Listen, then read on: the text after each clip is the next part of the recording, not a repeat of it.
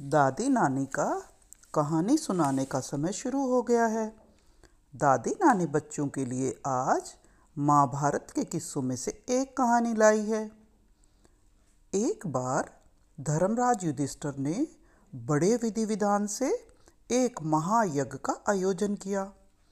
यज्ञ पूरा होने के बाद उसमें दूध और घी से आहुति दी गई। लेकिन आकाश से घंटियों की आवाज़ नहीं सुनाई पड़ी। उस समय में ऐसा माना जाता था कि यज्ञ के बाद आकाश से घंटियों की आवाज़ आनी चाहिए। जब तक घंटियाँ नहीं बजती, तब तक यज्ञ को पूरा नहीं माना जाता था।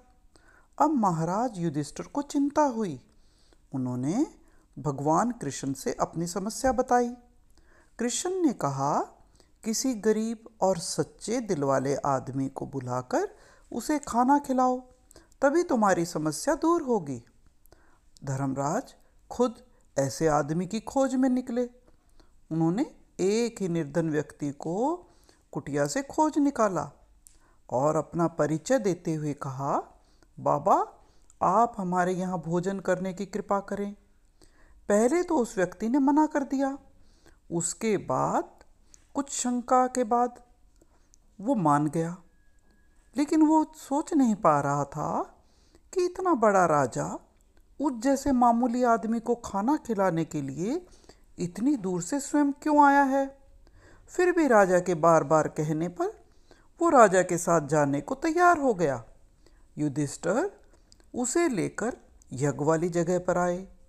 द्रौपदी ने अपने हाथों से बड़ा ही स्वादिष्ट खाना उसे खिलाया। खाना खाने के बाद उस आदमी ने संतुष्ट होकर डकार ली। जो ही उसने डकार ली तो आकाश से घंटियों की आवाज़ आने लगी। युधिष्ठिर ने कृष्ण से पूछा, भगवान, इस गरीब आदमी में ऐसी कौन सी खास बात है कि इसका खाना खाते ही मेरा यज्ञ सफल हो गया?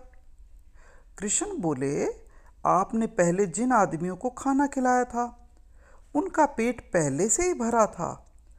उन्हें खाना खिलाना कोई खास बात नहीं थी।